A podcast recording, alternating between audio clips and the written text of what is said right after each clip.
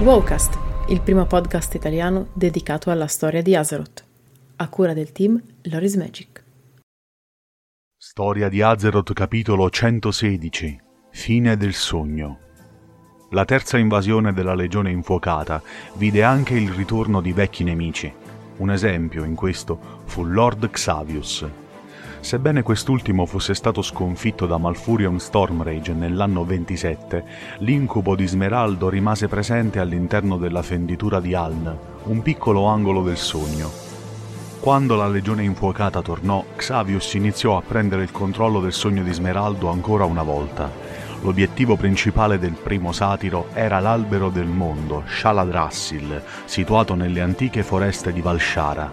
Attraverso Shaladrassil, infatti, Xavius avrebbe potuto corrompere il resto del sogno di Smeraldo. Ma non solo incubi e satiri attendevano a Valshara. Quando Malfurion tornò alle antiche foreste, lì trovò anche il suo mentore, Cenarius, sebbene egli fosse in stato comatoso. Dopo alcune indagini, Malfurion apprese del ritorno di Xavius e con l'aiuto degli arcidruidi di Valshara convocò Isera per aiutarli contro l'incubo. Tuttavia, Cenarius fu presto completamente corrotto dall'incubo. A causa del dolore per aver perso il suo mentore, Malfurion andò ad affrontare Xavius spinto da un impeto di rabbia, ma finì per essere catturato.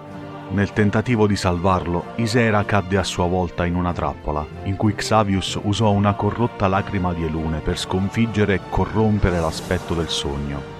Così, rimasta sola, Tyrande Whisperwind partì in missione per trovare Malfurion ed affrontare il satiro.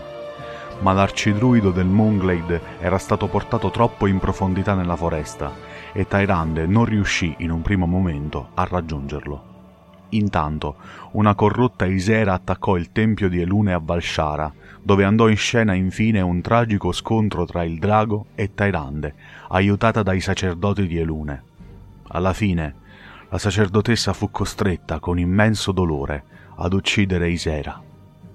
Nel frattempo, inviati da Tairande, i capi dell'ordine dei sacerdoti entrarono nel boschetto corrotto sotto Shaladrassil e sconfissero l'ombra di Xavius per liberare Malfurion.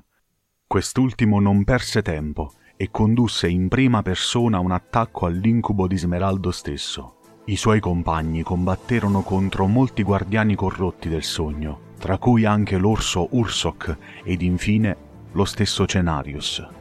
L'incubo venne sconfitto e Xavius ucciso, ma gli elfi della notte piansero per molto tempo quel giorno e le gravi perdite che non loro, ma tutta Azeroth aveva subito. Grazie per l'ascolto! Trovi un nuovo Wowcast ogni mercoledì e un nuovo Wow Novel ogni venerdì su tutte le piattaforme streaming. Ti aspettiamo su YouTube con approfondimenti video, estratti delle live e tanto altro.